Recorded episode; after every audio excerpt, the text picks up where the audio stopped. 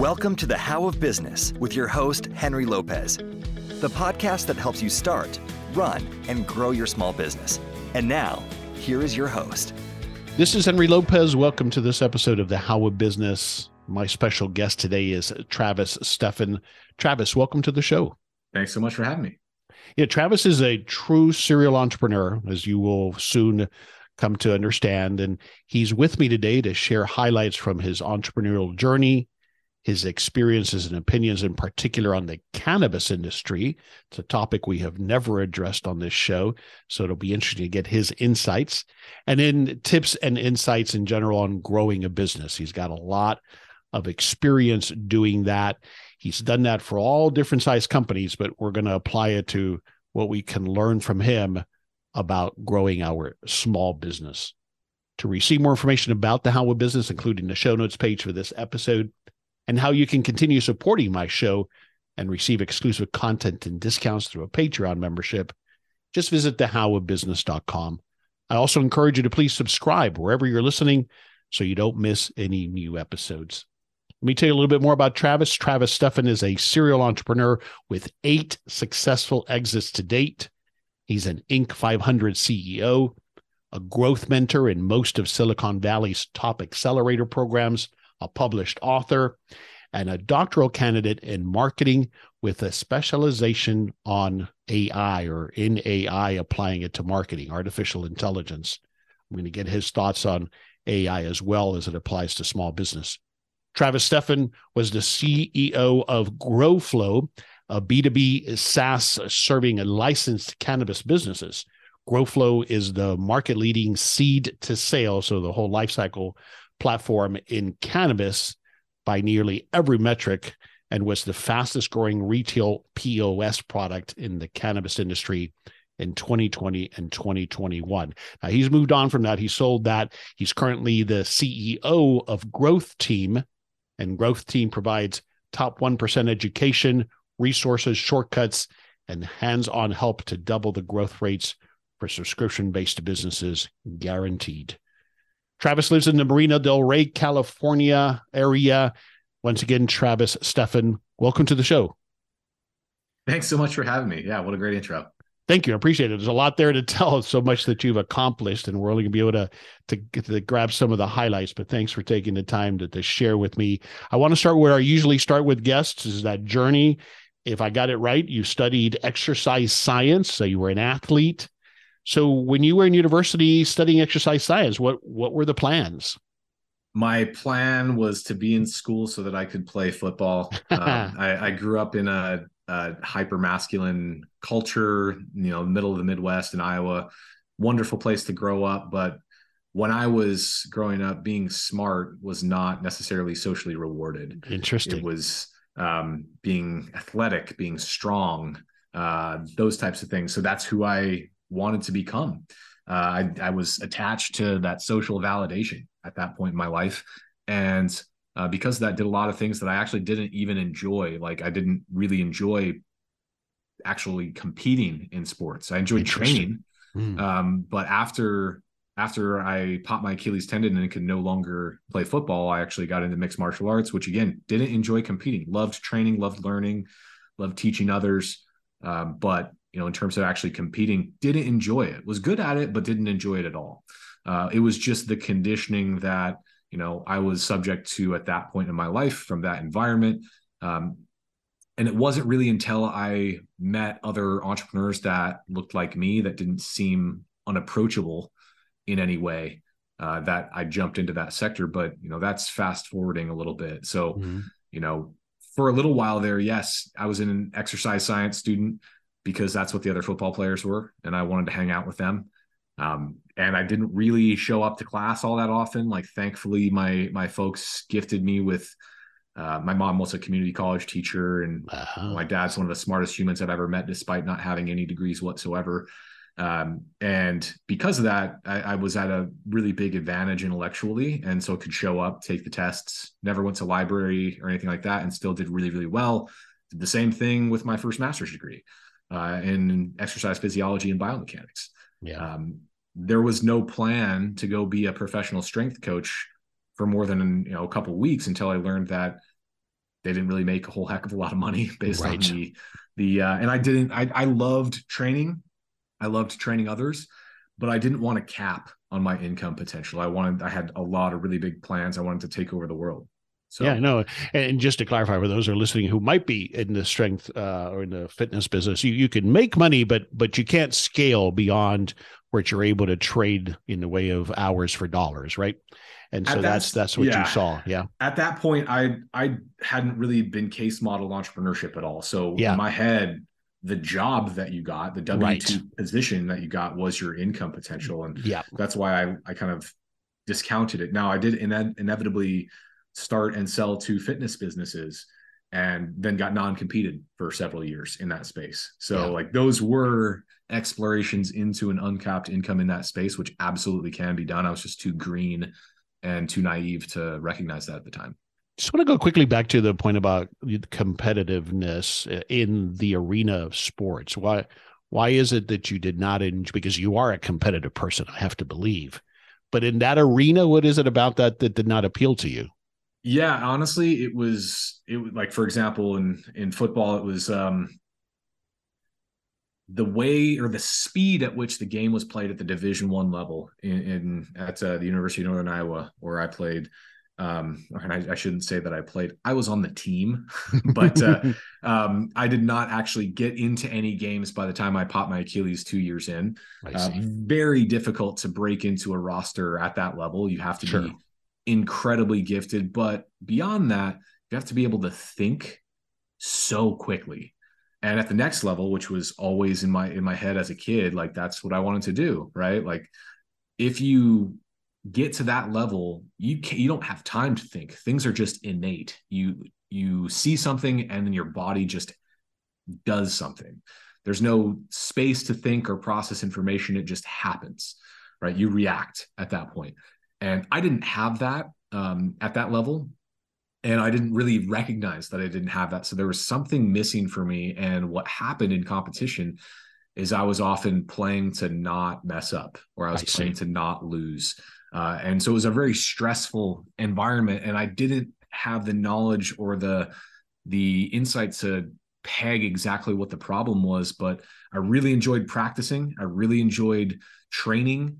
I really enjoyed being with my teammates and learning things. But when it came to competition, the stakes were very high, and my brain was not, you know, it was just not a unique gift of mine to just like see something and instantly know like, my body is going there. Yeah. And there were people on the team that absolutely had that. And, you know, they went on to have long careers in the NFL. Now, as it applies to business, though, do you have that? I mean, you're a Mensa member, so you uh, that's got to tell me you think pretty quickly.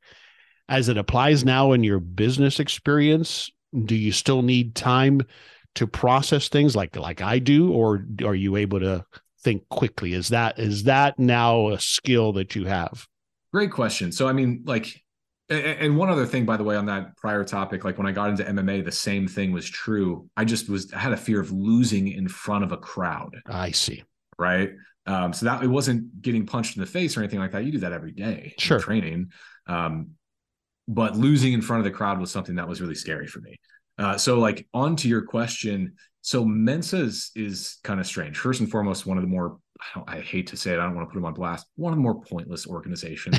like, they don't actually do much. Like once you get into Mensa, yeah, they have like some weird meetups and they have like a little newsletter, but um, you kind of just have it just to have it. It's almost like a little feather in your cap, and it's oh, also course, not. It's it's not an indicator of success or your ability to like know things. It's your ability, the ability for your brain to recognize patterns really quickly. And so if I gave you a logic puzzle and I said like these three things are in order, which of the next, which is the next thing that needs to be added, like that's what what IQ measures. So it's not math. It's not, you know, it's it's more just like pattern recognition and problem solving in that regard. And you don't need to have it within a millisecond like you do in sports. No, you don't. right. But You pattern actually think about recognition is critical to entrepreneurs, isn't it? One hundred percent, it absolutely is. But you do get the you, You have, have the some time. of Yeah. having some conversations, even if they're brief. In some cases, where you get to talk through things and think about things from a few different angles, and that's a lot more like how, like where my innate gifts lie. Yeah. would say. And let me jump to then, because I think it relates to having partners or co founders. And I know you have some strong opinions on that. Like for me, that's this point is one of the reasons I prefer working in partnership. Hmm. Is because I, I like that balance. I like that challenge. I, I tend to overanalyze. So usually my partners are more let's just go.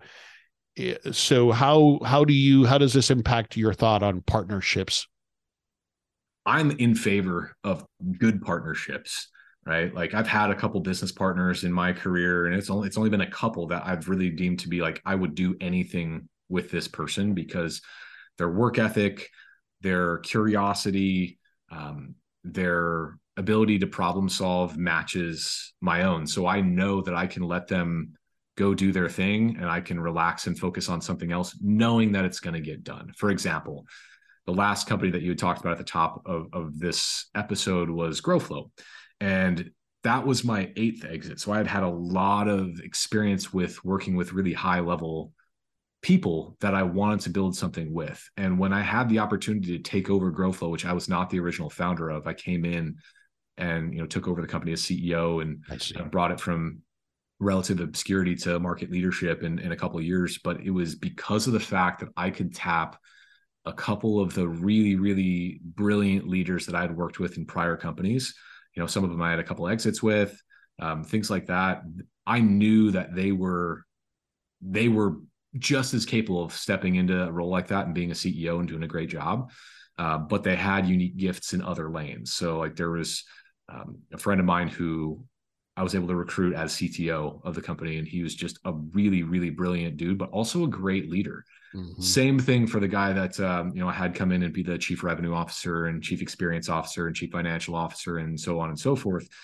All of those people I had had prior experience with, and I knew through experience this is going to be a great marriage. You know, we can treat each other as peers. There's no hierarchical structure at this level I just have different account like areas of accountability. And I made sure that comp was the same and equity was the same. So it actually was a true partnership, even though the titles were different. You know, through that lens, I've had a lot of really bad business partnerships that didn't last, you know, more than a year. Like I, have had a couple that have lasted a few months when we realized we just don't work in the same way. um, this isn't going to work out super well because the kinds of things that you really want to do either are not a direct complement to the kinds of things that I'm great at, or your working style would facilitate a culture that I don't believe in, for example, yeah. and and I don't want to build.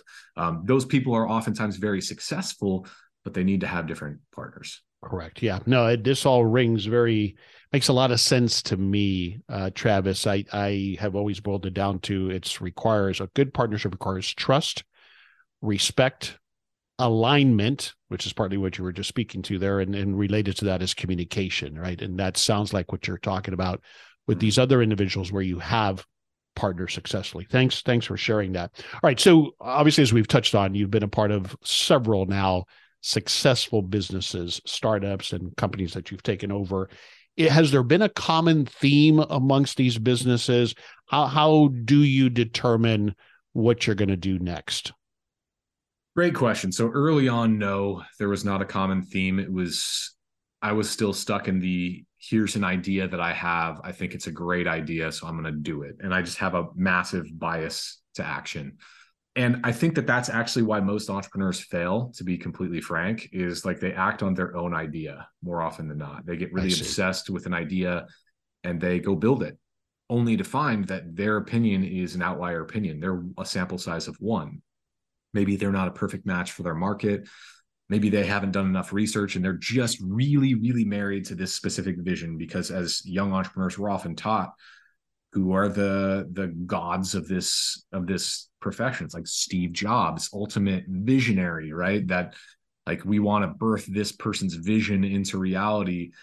I don't think that that should be a, a person to aspire to be as the normal run-of-the-mill founder it's very very rare if not like almost probably hasn't even happened since him like maybe with elon but it's it's very rare that you can get to that point with just your ideas. It's like that should just be like an outlier case.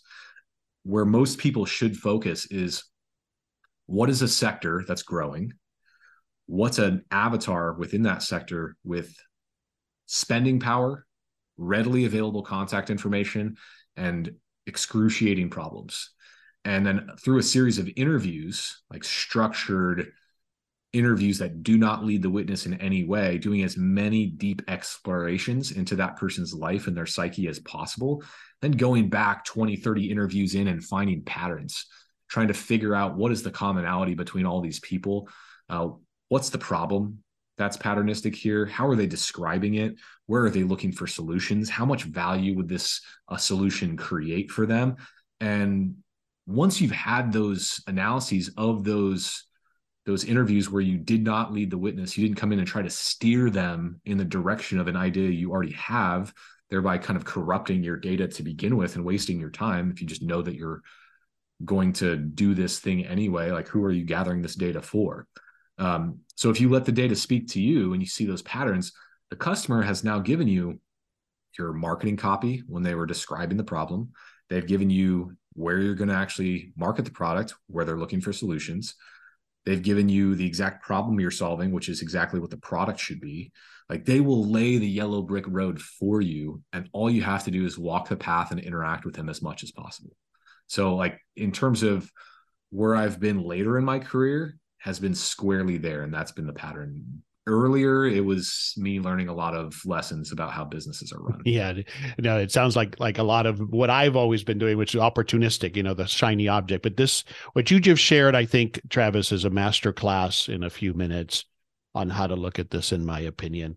And i love that you mentioned specifically jobs and and musk. They are unicorns. And if we aspire to become unicorns it's usually for the majority of us going to be a futile attempt yeah mm-hmm Absolutely. Um, so so brilliantly, I, I think uh, I, I couldn't agree with you more on my experience, and thanks for sharing it that way.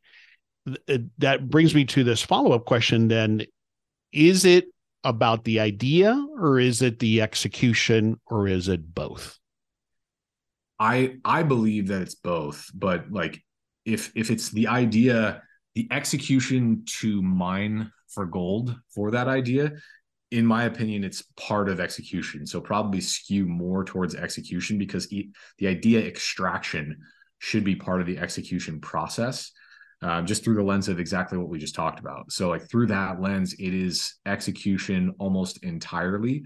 Ideas, I think, are are worth chasing. They're worth experimenting around. They're you know they are great assets to have. Um, but at the end of the day, even an idea, if you bring it through the execution process of a sound experimentation cadence, if you have good growth ops, you'll actually be able to, through execution, derive the value from that idea from something that's not in your head. It's yeah. with actual data, it's with actual interaction with customers, it's with actual, you know, results to analyze and discuss with a team of really smart people who think differently than you do. Well said. Thank you for that. When you find yourself at the helm of a successful business that you've built, you've put in three, four, five years, how do you decide if it's time to exit? The answer I would have given earlier in my career when I was just exclusively bootstrapping is it would be when I would get bored. When I was no longer thinking about the business organically, it was never getting me out of bed in the morning and it was you know something that actually wanted to keep me in bed in the morning. Mm-hmm. that's that's what early on drove me to exit. In hindsight those were not the correct reasons. It just should have been a signal that something is wrong within the business and we need to adjust some things. Uh, that could be we're we're kind of treading water because we don't have one of the five bi-directional fits market model channel product and message. So we're scratching and clawing for every single dollar. Mm-hmm. and through that same lens um, you know what I would also say is you know I also would would exit because I would get obsessed with a new idea. And I didn't have the discipline to actually like stick to it. Like for example Jeff Bezos is not in that visionary camp with Steve Jobs or Elon Musk for example. He's he's disciplined and he mines for data. Like one of their core values at Amazon is customer obsession. And this is what gives them the signals that they need to actually act and his stick to itiveness in as much as like he's been building this business for 30 plus years yeah, yeah. right? I mean, that, if he didn't have that, he would have quit long ago, yeah. right? oh yeah. I mean, he he like that sort of discipline to stick with one thing. And I believe it was Stephen Covey that said uh, the main thing is keeping the main thing the main thing. Mm-hmm. So few people, including myself, are largely unable to do that for a long period, a prolonged period of time. And the people who can, who are oftentimes less intelligent from an IQ perspective, going to back to Mensa, um, than the people who maybe are really, really brilliant and they'll see all sorts of opportunities in life that are compelling in the world around them. And they'll feel compelled through a lack of discipline to solve them. Yeah. Um, so, like in my the latter part of my career, I exit because it's the right time to exit from a market perspective. You know, when we take a look and see, okay, were our understandings about our TAM or our SAM or our SOM wrong? Right. And if if those any of those are true, we're not in a growing market, or if there are some sort of market forces that are at play that will force us to rebuild our growth model or something along those lines, then I'll look to you know start to explore opportunities with potential strategic buyers. Um, it's only when there's kind of like you know either a catastrophic moment or the threat of of one that will actually go run a process with an investment bank. I see. I see. Okay. Excellent. Thanks for sharing that. All right. I got to tap your knowledge of the cannabis industry because, again, we haven't had that conversation on this show ever. So, you were in it uh, just at a high level, uh, kind of uh, for someone like myself who has my experience is I'm invested in one fund, a real estate fund, and that fund it's a weird thing. It lends money to landlords who are doing expansions to accommodate growers mm-hmm. because it's hard money to get, right? Because mm-hmm. of this business and it's tricky. So they do, it's not quite hard money lending, but they provide for that funding to those landlords who are providing and then in turn growing facilities. So that's that's kind of my my extent of it. Um, but to tell us at a high level, what, what what are you what are your opinions about this industry? Well, so every time I'll sell a company, I'll get non-competed on that sector for at least three years. Uh-huh. I had never had experience in the cannabis industry prior to taking over GrowFlow. Right. And what I found, and I had, I had had experience in other highly regulated sectors before, finance, gambling, et cetera. Uh, and what I found is there is no more tightly regulated sector that I've been exposed to than cannabis, and it's not close. Right. The the seeing how highly regulated industries are treated by and large, especially cannabis, is it basically just woke me up to just how flawed our current political system is in a lot of different ways. Like, for example, cannabis still to this day is federally illegal. Right. Which then prohibits cross border national banks or lenders or any financial institutions or insurance companies or payroll providers from transacting business with legitimate licensed cannabis businesses that are right. following state laws. Mm-hmm. You can, at the state level, apply for a cannabis license. Now, in some states, like every single state is so dramatically different in how they treat these companies that it becomes very expensive and tricky to run a larger company outside of a single state. So, for example, buying a license to transact business as a cannabis company in Oklahoma might cost you a couple thousand dollars a year. If you were to go try to procure the same exact license in Florida, it would cost you at least $25 million to do. in both of those cases, what you can do and what you can't do with those licenses are completely different. In some states, like Arizona, for example, it's illegal to not own the entire value chain of that cannabis business. So the full life cycle of the plant from the planting of the seed to inevitably selling it to the customer. Like there are various di- different businesses involved in the life cycle of the plant from cultivation, harvest, processing, manufacturing, uh, selling to the end user, distributing, all those different things are different license requirements. In a state like Washington, it's illegal for the inverse to be true, where you you cannot own any businesses within the value chain except for one type. So you better pick your spot. I see. Right. There are some states where there are uncapped licenses. So you can just go apply and get one if you pay. There are some states where those go up to like a bidding process. There are only a fixed number of licenses available, period. All of these decisions are completely arbitrary by people who have absolutely no experience in the space whatsoever and just took a job with the government. Right? right. So all of these things have set the stage for how we're taking a business that was previously a black market, illegal business into legality. So we're forcing a lot of people who either had substantial experience as criminal operators or people who are involved with like finance, private equity, like things like that, mm-hmm. that wanted to enter the space for the green rush, quote unquote. Right. right. And I have absolutely no experience in that type of business. Both of those types of, of business owners in the space are approaching it from completely different lenses and also experience completely different problems. So if you're going to enter the space, expect a high amount of complexity, very little communication, tons of confusion, a tremendous amount of murkiness. But you have a passionate customer base who's hungry for product innovations and things that you actually need, right?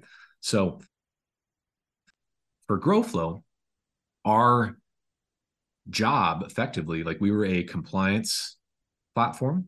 We did inventory management, compliance, point of sale, analytics, sales tools for businesses up and down that supply chain. And our job was to keep people from breaking the law inadvertently. So that was the compliance pr- platform. We had to direct them to exactly what to do. And by the way, the states themselves have these platforms, and it's required by law for the operators to use those state platforms. The nice part about it is you can use those platforms without ever touching them if a platform like GrowFlow, for example, plugged into them. I the see. reason why that's important is you can do a whole bunch of illegal things within that government yes. software. And the government is going to enforce the law even within the confines of that platform. So if you can take an action within that government compliance platform, you will have no idea that that action that that platform allows you to take is illegal. and it's almost set up as a trap then. Yeah. hundred percent. Yeah. So it is a fascinating space. It is. And it can also be, you know, very, very strange. Like raising capital in that space is difficult. Um, banking, paying employees, like all of those core things that most businesses take for granted. Marketing, you can't market on any of the major platforms or anything like that. All of those things, you have to get incredibly creative. Uh, so it's a really big test for a founder to go into a space like that and actually have success. Yeah. Um, so I would just say if anyone just wants to get into a business to make money, that is not the sector to do it in because you're going to be signing up for a tremendous amount of complexity. There's a lot of easier ways to make money, but if you're able to actually stomach the complexity, it's a pretty substantial moat. I see. Uh, and how how do you say why do you say that? Why do you think there's a moat there? Because because one of the things that I've heard is that boy, once uh, if the country does change as far as regulations, the big players will come in and squash me. Is that not true? Uh, it's definitely true. Yeah, I mean, any any people who are very well funded can do that in almost any sector, right? So, yeah, um, there are going to be exceptions to the rule where you built like a really stellar product that that is really really difficult to develop. Okay, uh, but these days that's becoming easier and easier to do. It's becoming cheaper, faster. Um, so it it is it stands to reason that if you have a war chest of capital, you can hire really smart people to go solve a similar problem and you give yourself a fairly reasonable duration of time to do that, you can absolutely build market share. Like capital is fuel, right? Now you can also take a scrappy approach and you know recognize a gap in the market and and go go serve the market who the, a segment of the market that's being alienated but the second you become very successful you're going to start to get copycats yeah. So all those things, you better stay on your toes in a sector like that without no question. doubt. It seems to me, it strikes me like from a pure business perspective that this is, as we've seen other times happen, the pioneers in a new emerging sector often don't survive. They don't cross mm-hmm. the chasm, right? And that's what I feel here to some extent. Correct. And it, it's oftentimes because like first mover advantage, I think in most sectors is wildly inflated in terms of its value. I would I rather see. be a second mover for, yeah. you know, for, for a space where, for example, let's say you need bills passed. Like a prior company of mine, we had 40 lobbyists on staff at its height. We got five bills passed, right? And that process is excruciatingly difficult. It's time consuming, it's expensive, but after it happens, bunch of competitors can absolutely walk the path that you just laid for them. That's and right. they're not exhausted, right? They're Nope. so it, they're all of those things are true. Now there are some companies that are just enduring great companies that can be first movers and everyone thinks that they're stupid and by the time they don't they've already built a lead that is makes them impossible to to catch. Got. Airbnb Yeah. is an example. Yeah, that, that makes sense. This is Henry Lopez with a brief break from this episode to share a special offer from our new show sponsor, Zinch. Zinch has been providing fast and convenient financing solutions for small business owners since 2004. Unexpected expenses can pop up anytime in a small business equipment breakdowns, license and permit fees, customer payment delays, and many other unexpected expenses for which you may not have the cash on hand to cover. And if you don't address this cash flow issue quickly, it could make or break your business. As I have shared many times on this podcast, running out of cash is one of the top reasons businesses can fail. If you require a loan to cover these unexpected expenses, the traditional loan process is too slow to be of any help. This is where Zinch comes in as the financing solution you need. Zinch is a direct lender that makes financing fast, simple, and built around your needs. If you're generating over 10,000 in monthly revenues and have been in business for over 6 months, Zinch can fund up to $250,000 in less than 2 days. The process is simple and quick. You answer some basic questions about your business and may receive a pre-qualified offer in less than 5 minutes without affecting your credit. Once approved, one of Zinch's loan advisors will review the lending options with you and help you choose the best one for your business. After signing your loan documents securely online, you'll receive funds in your bank account within 24 hours. I encourage you to see how much financing you can get with Zinch. And right now, Zinch is waiving the application fee for my listeners. That's a $250 value. So just visit financingthatworks.com. That's financingthatworks.com to learn more about Zinch. Loans are made or arranged pursuant to a California Finance Lenders Law license. Okay, are you currently, and you may not be able to say, but are you currently invested in any way in the cannabis industry? Yeah, I mean, a substantial portion of our acquisition agreement for for GrowFlow was in stock. Got it. Um, and and that was you know very much by design. I'm a believer in the combined entity. Um, we got bought by Dama Financial, who is the global leader in uh, cannabis fintech, banking, payments, et cetera. And you know, I'm a believer that the two of those businesses combined create a really big differentiator versus any of the competition for either business. And because of that, you know, being able to share in the win that the the team is creating over there is really really important. They're doing something that's really um, really important for the industry. There were a lot of gray area operators that they competed with, and a lot of them one by one are either either getting popped by the government or starting to recognize that the way that they've built their business is unsustainable. So uh, being able to share in that win that they create is you was part of the upside. Yeah, I love it. I love the type of business where, as I put it, you're not in the mining business, you're in the shovel business, right? So you're helping others that are the Mhm. pioneers by providing them that essential service that they need to operate and be successful. Absolutely. All right, let's talk more about growth. That's what you're focused on now. Um, and we'll talk more about mygrowthteam.com. One of the things you talk about is now that I think relates back to what we started with, which is what you call performance psychology. But let me just ask you, what do you mean by performance psychology and that how does that help me grow my business? one of the biggest precursors to a high growth company is having a leader that it, you know it can be a high growth leader right that's a critical piece of the puzzle and one of the definitions of a high growth leader in my opinion is a strong ability and a strong commitment to managing your own psychology. This ride that we're on as entrepreneurs even at the highest levels is one of the swingiest potentially most stressful journeys that you can elect to embark upon. And if you don't have you know a strong emphasis in managing your own psychology and optimizing your own psychology it's going to be very difficult to not burn out after a couple of years. And if you've experienced burnout before it's kind of like an open wound. And as you recover yeah, you might get stitches on that wound, but when you jump back into the same environment later, it's going to open up a lot easier. Uh, so like it is something that you know it's difficult to bounce back from, and then your threshold for you know not hitting it again is very low in comparison to where once was before you experienced that for the first time. So being able to invest in your own, I think the last company that I was running, I had therapist, performance psychologist, an executive coach, a hypnotherapist, like all I had a bunch of people working on me all the time. Mm-hmm. And it wasn't because I was experiencing a problem, it was because I didn't want to experience a problem.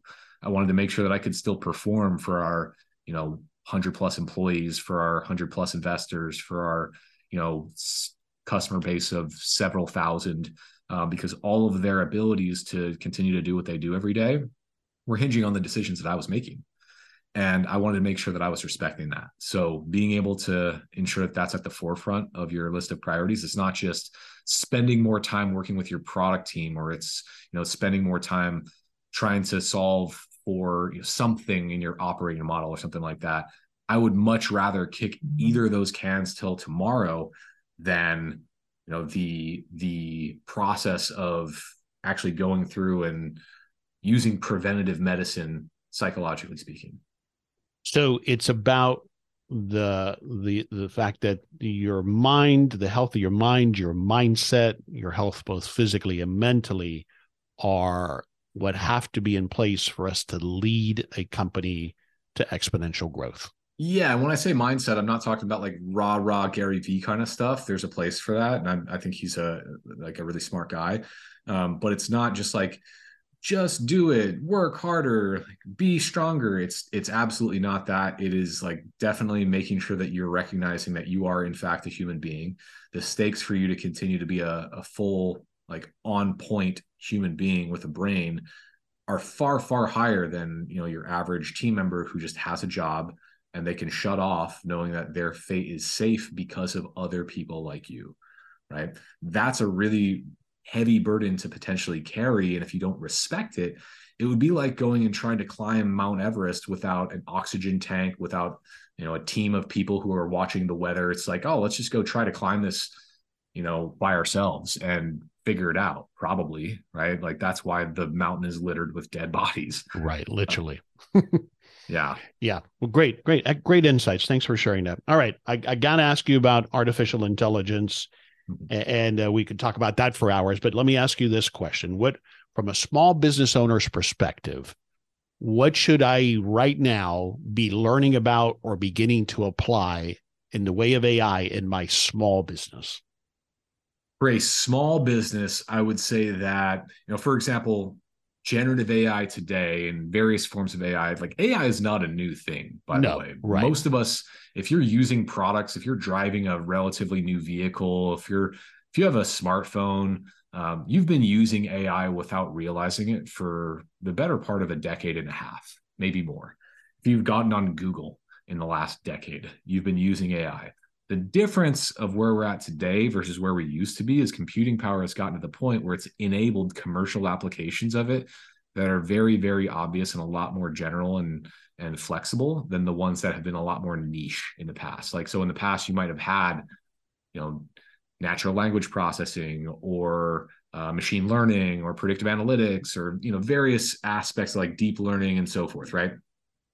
And those are really really useful. So if you categorize ai in three ways you've got mechanical ai which is actually executing tasks. You have thinking mm-hmm. ai processing a lot of information and making decisions with a, a, core set of constraints. And you have feeling ai which is sentiment analysis and uh, making decisions as a result of the detection of emotion or the display of an emotion so on and so forth the blending of those three has created some really really cool noteworthy pieces of technology like you know what openai commercialized like what google did with bard like what a lot of the open source community is doing with a with a variety of different models right now.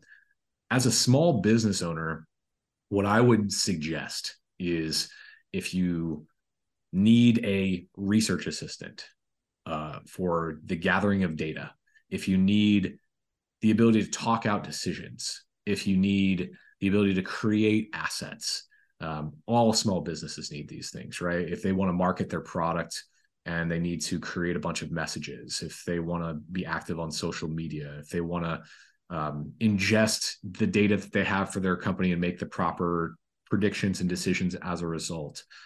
AI is at your fingertips, and you can get an upgraded version of that with GPT-4 and OpenAI for twenty dollars a month. Right. And you can download an app on your phone and do it. If you're, you know, for example, wanting to dive into the psychology of how to inspire your prospective customers when they walk in your door start to interact with AI and ask those types of questions. Drill in more deeply, ask it how it knows those things. Um, drill in even more deeply and start to get really, really curious. Explain the problems that you're having in your business to a large language model. Ask for suggestions, ask it to cite its sources, and start to understand where those problems come for and experiment as a result of that information. All of those things, it's like you have this very very savvy business coach working with you one-on-one on demand 24/7 365 and if you don't use it you're basically saying hey this is a um, you know a hammer that I could use to pound in this nail I'll just use my hand right uh, instead yeah. and, and it can be a lot more painful and slow so yeah, it would be like saying, uh, "Well, I, am just not using the internet," right? So exactly, I, I, I think that uh, I'm seeing it, um, and I'll, I'll ask you this final question on this, and then we'll move on. And thanks for these insights, brilliant mm-hmm. stuff. Obviously, uh, I, am seeing this, and maybe I'm buying the hype, but I think this is a revolutionary thing now. I think it's another leveling of the playing field for us as small business owners, we now have access to what had previously been limited to people with higher or larger resources. Am I seeing it right, or am I just buying the hype? No, I think I think you're you're seeing it correctly to some extent. Where it is absolutely groundbreaking. It will, without question, change the way business and society works in a variety of unforeseen ways. This is a piece of technology that its core purpose is to outthink and outperform a human mind right? Like we haven't seen there are a lot of people that want to make the comparison to going from horses to cars or going from candles to electricity. Neither of those pieces of technology or even going from no internet to internet none of those pieces of technology were designed to replace the human mind right. right?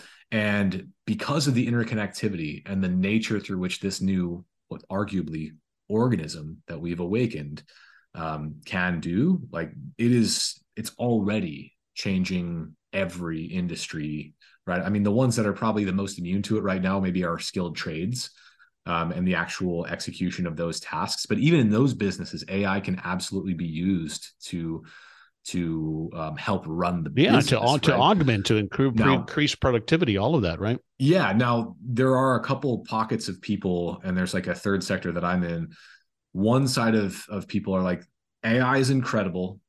Any of the hype around danger, uh, like existential threats of AI, is overblown, and you know, blah blah blah.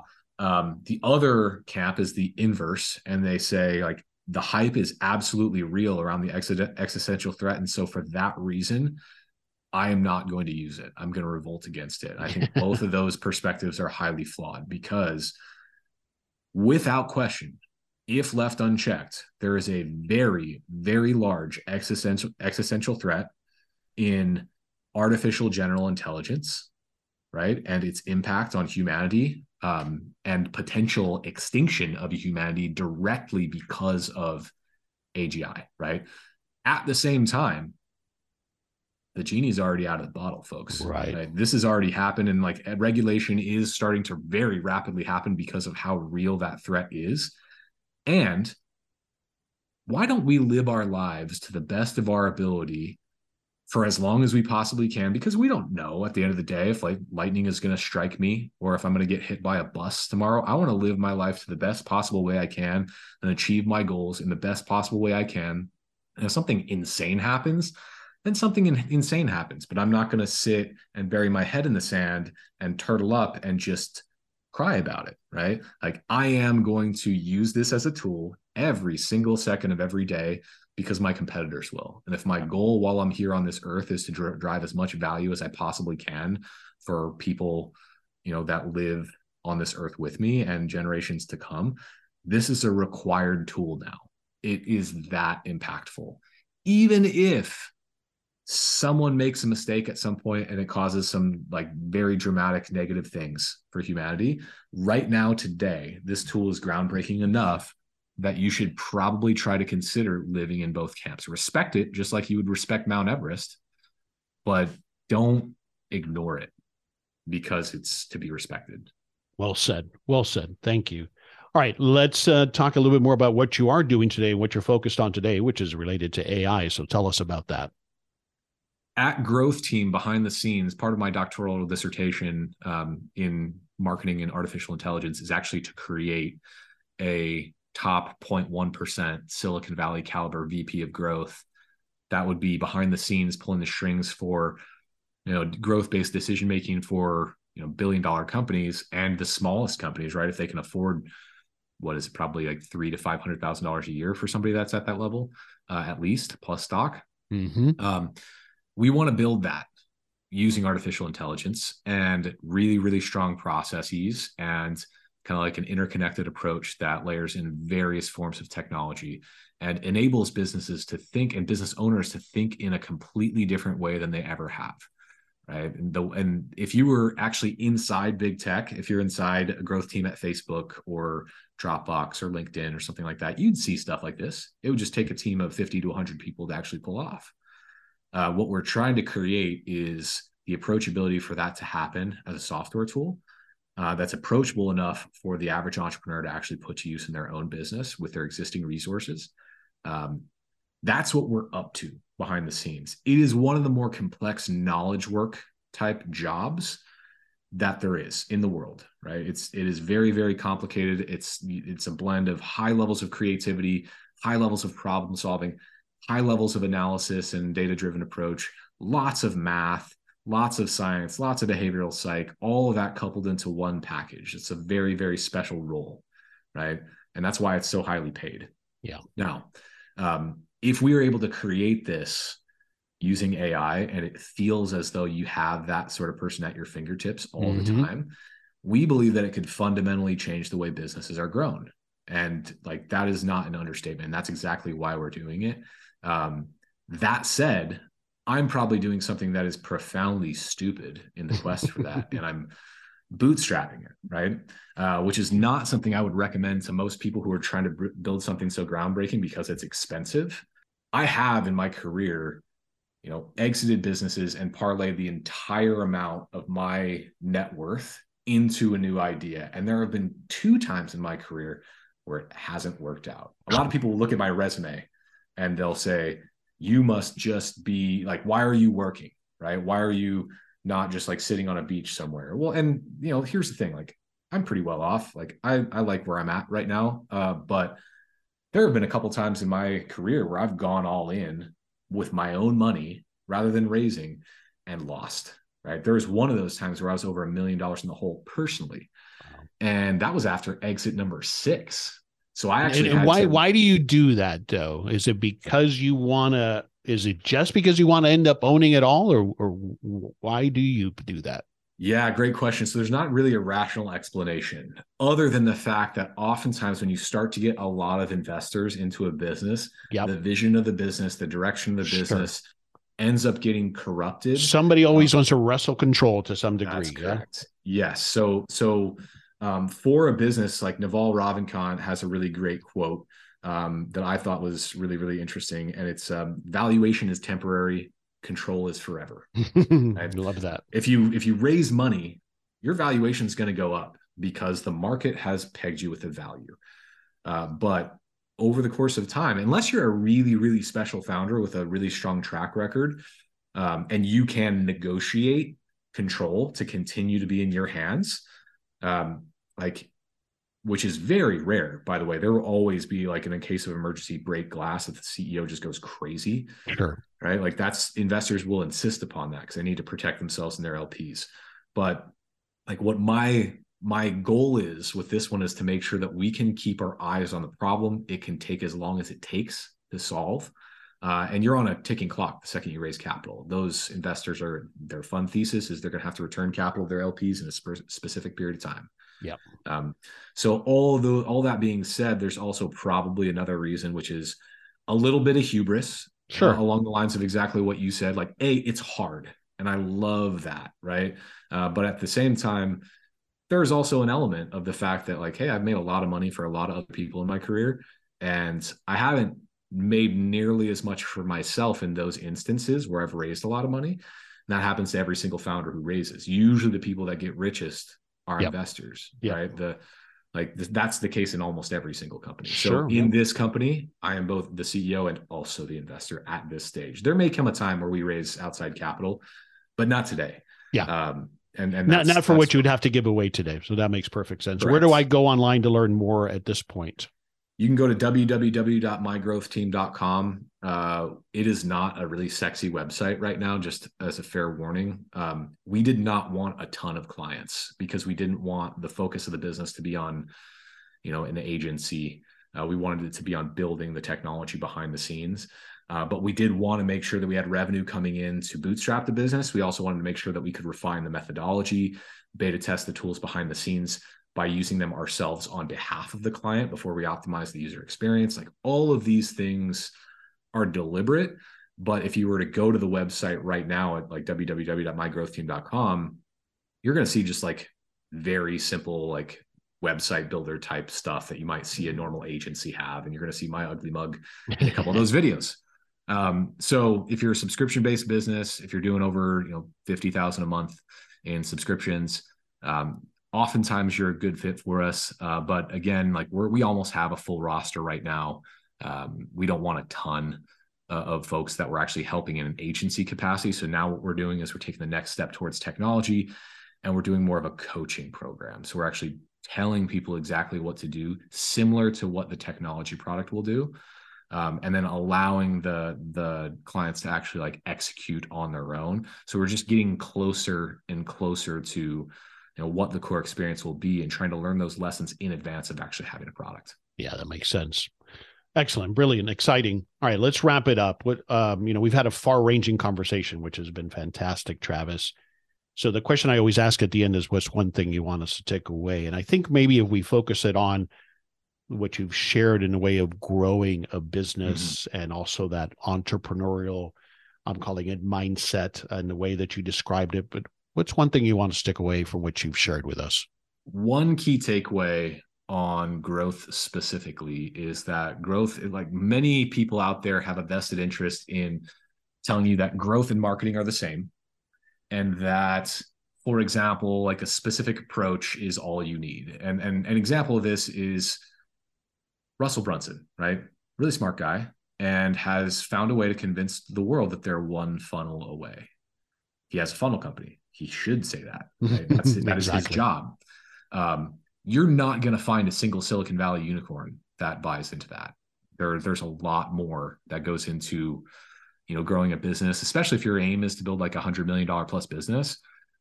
You're, it's not a one funnel away kind of thing. Yeah, you can build, you can make like, you know, 10, 20, 50, maybe even 100 grand a month um, as a business with that one funnel away approach, but you will inevitably plateau and panic.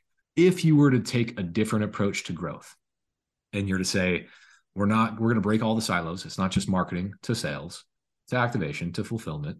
It's everyone is the growth team. Everyone is the growth team because our aim of the business is to go and deliver value to more of our ideal prospects. So all of these arms of the business tie into growth. All the data that we're collecting gives us clues as to why our, our customers think, feel, and behave the way they do. And if we actually get curious and dive into that data, create hypotheses, experiment with them correctly, then we'll actually be able to apply these learnings everywhere else and see how deep that rabbit hole goes. So get curious. Um, don't necessarily buy into the hype when you see that someone has a direct financial interest in you believing something specific. Mhm. Um, make sure that you're inquisitive and think for yourself in that regard. But please don't lose math, science, behavioral psychology, and speed as your four core tenets. Great takeaway. Thanks for summarizing it that way. Uh, where should we go online either to learn more or to follow you? You can go to www.mygrowthteam.com and uh, you know book a call, and our team will chat with you. uh, or you can come see some of the things that I'm disseminating out there into the world on social media. I'm for the first time in my career actually active on social media as of this right? year. Yeah. Um, so LinkedIn, Instagram, Twitter, you can just look up my name, Travis Steffen, two F's, two E's, and you're gonna find me. I'm the the guy that looks like um, a lumberjack effectively. And yeah, that's that's my name across Twitter and Instagram. And then on LinkedIn, it's just, you know, linkedin.com slash in slash T Steffen. Wonderful. And we'll have links to all of that on the show notes page if you're not where you can write that down or don't remember. It's worth following Travis for all of his insights and experience. Travis, wonderful conversation. Could talk to you for another couple of hours. Thanks for sharing. Thanks for being so transparent and for taking the time to be with me today. Thanks for having me. This is Henry Lopez, and thanks for joining me on this episode of The How of Business. My guest today again was Travis Steffen. I release new episodes every Monday morning. You can find the show anywhere you listen to podcasts, including at my website, thehowofbusiness.com. Thanks for listening. Thank you for listening to The How of Business. For more information about our coaching programs, online courses, show notes pages, links, and other resources, please visit thehowofbusiness.com.